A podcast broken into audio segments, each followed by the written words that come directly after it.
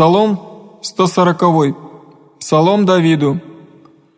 «Господи, возвах Тебе, услыши меня, вонми глаз умоления моего, внегда возвать ими к Тебе, да исправится молитва моя, яко кадила пред Тобою, воздеяние руку моею, жертва вечерняя,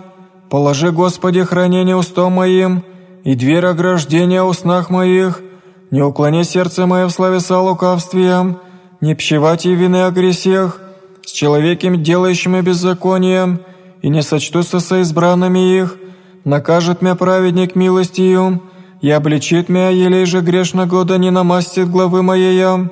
яко ищей молитва моя во благовременях их, пожертвы быша при камени судьи их, услышатся глаголи мои, яко возмогошам, яко толще земли просидеся на земли, расточившиеся кости их пряди.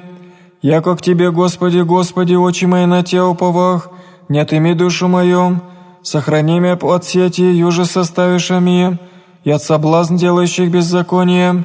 падут во мрежу своей грешницы, день есть мас, донде же приду».